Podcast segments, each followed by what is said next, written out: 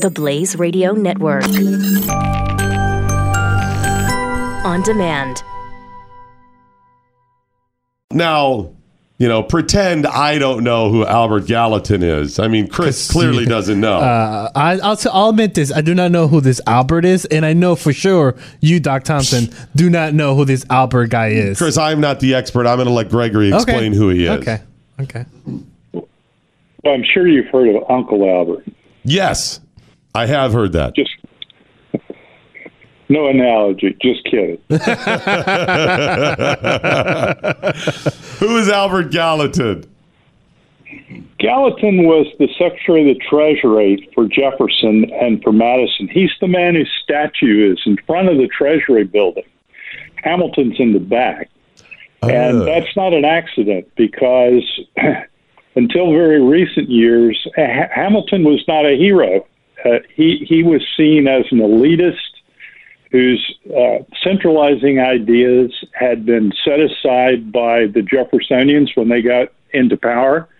And uh, through most of the 19th century, the federal government's fiscal system operated on principles of sort of practical, uh, efficient frugality that Gallatin and Jefferson put in place. See, that's interesting because, um, yeah, Alexander Hamilton gets all of this credit for you know found find um, founding our financial system, and yeah, Alexander Hamilton has some serious flaws in his past and character. Well, uh, leaving his character aside, uh, and and not really, uh, unless you want to, talking about his ideas. The, the the the bottom line is that uh, history is history. I mean, as a matter of fact, his ideas were set aside uh, for a hundred years. So, what did Gallatin believe? What was what was what was uh, the foundation of his values and principles when it came to the financial system? well, both he and Jefferson were. Uh, take yourself back to the beginning of the of the uh, the end of the 18th, the beginning of the 19th century. He, he and Jefferson were liberals. They they believed in the newest thing, which was the fresh political economic thinking that was coming from France and Britain, uh, probably best remembered nowadays through the writing of Adam Smith. Um, these political economists, as they then were called, uh, were men who thought that the European governments of the time had become too powerful, too centralized, and too, too, too profligate, that they were using money in a way that was retarding domestic economic growth. And so they wanted, these economists wanted uh, governments to step back, to give the private sector room to thrive. And one of the ways in which they insisted that had to be done was through a reduction of government spending and a reduction of government debt. And one of the principal uh, targets of their criticism um, was the huge military machines that Britain and France had built up at the time in, in order to fight the wars that occupied them through most of the 18th and early 19th centuries. This is amazing. This is the story we hear uh, again that we're living out again today. It, it's history is cyclical when it comes to America and these ideas of debt and the size of government and military. And there have been other times that this has played out as well. But early on, we had amassed a pretty significant debt uh, during the Revolution, and Gallatin's principles ended up pulling us out. Uh, they did um, at at the time at the time uh, when Hamilton financed the revolutionary debt uh, of the federal central government and assumed the state debts. Um, we had eighty some million dollars worth of debt uh, from the revolution, which was at the time an absolutely enormous amount of money. Uh, that debt crept up during Washington and Adams administ- administrations because during those years uh, the government was spending somewhat more than it was taking in, and, and despite um, a sort of charade through which they were putting money in a sinking fund for the debt. They weren't really reducing it because they were incurring deficits greater than the sinking fund payments. So by the time Gallatin and Jefferson got to power, the debt was around uh, $90 million. And by the time Gallatin left the Treasury, the debt was about 45. So what was number one?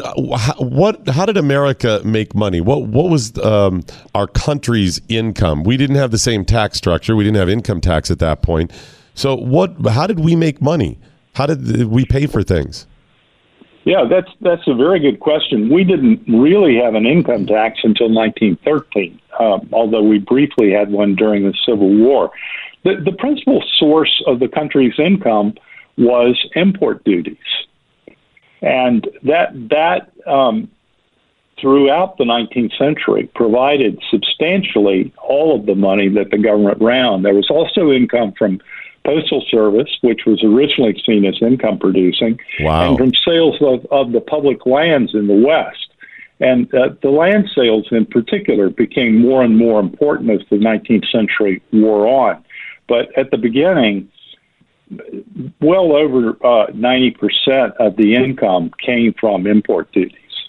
They, they were seen, they're now seen as regressive Mm-hmm. because mm-hmm. they raised the price of consumption, which generally hits the uh, people who spend higher proportions of their income.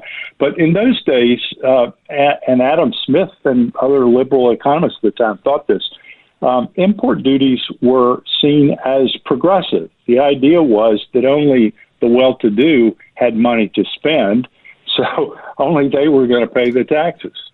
Yeah, and we obviously produce things very differently back then. You were talking about importing a lot of things from Europe. Then we began manufacturing more stuff through the eight, late 1800s and early 1900s. Um, so some of that wouldn't be sustainable, but very interesting. And then obviously, it's not going to be sustainable the, selling of lands out west because eventually you run out of land. So when Jefferson and Gallatin started their plan, was a national debt a concern of most people? I got to believe people were not as informed or concerned about fairs of state when it came to something like that, or were they? Were was was this a political issue? Did people talk about it in pubs and stuff?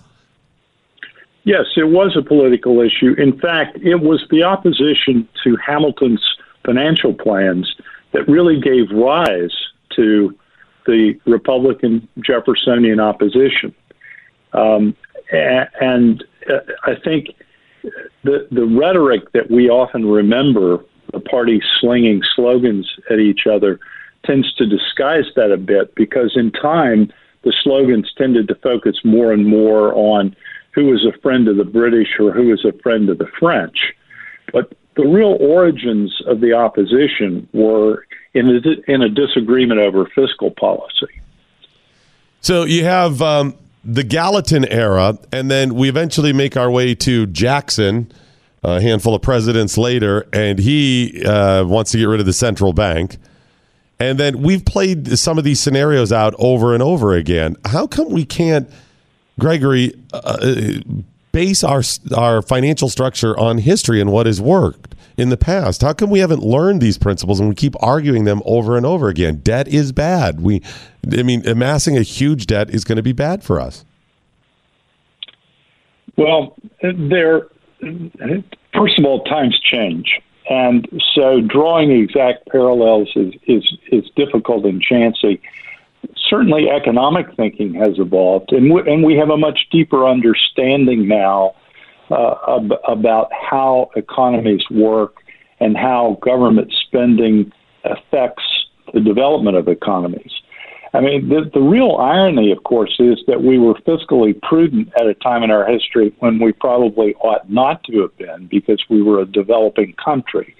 And the money spent then probably would have paid economic dividends that they didn't think it would, and we now understand it might have. Uh, now that we're a mature country and we ought to be more concerned about running up uh, unsustainable deficits, given our current demography and the, the possibility that our currency may not remain the world's reserve currency, uh, we're perhaps doing just the opposite. You know, we're we've become so accustomed to large deficits that we just take them casually. Where can people uh, find out more about your book and you? Well, there's a website, um, gregorymayauthor.com, um, and the book is available wherever books are available. Awesome. And what we'll do is we'll post a link to it so people can remember it. The title is Jefferson's Treasure How Albert Gallatin Saved the, Na- the New Nation from Debt. And the author is Gregory May. Gregory, thanks so much, buddy. Appreciate you joining us. Thank you. Great to talk to you. Hey, it's Doc Thompson, and you're listening to The Morning Blaze. And if you like what you're hearing on this show, then you probably will like Pat Gray Unleashed. Available now wherever you download your favorite podcasts. Knowledge is power. Tweet at us with the hashtag What I Learned Today. This is the Morning Blaze with Doc Thompson on the Blaze Radio Network.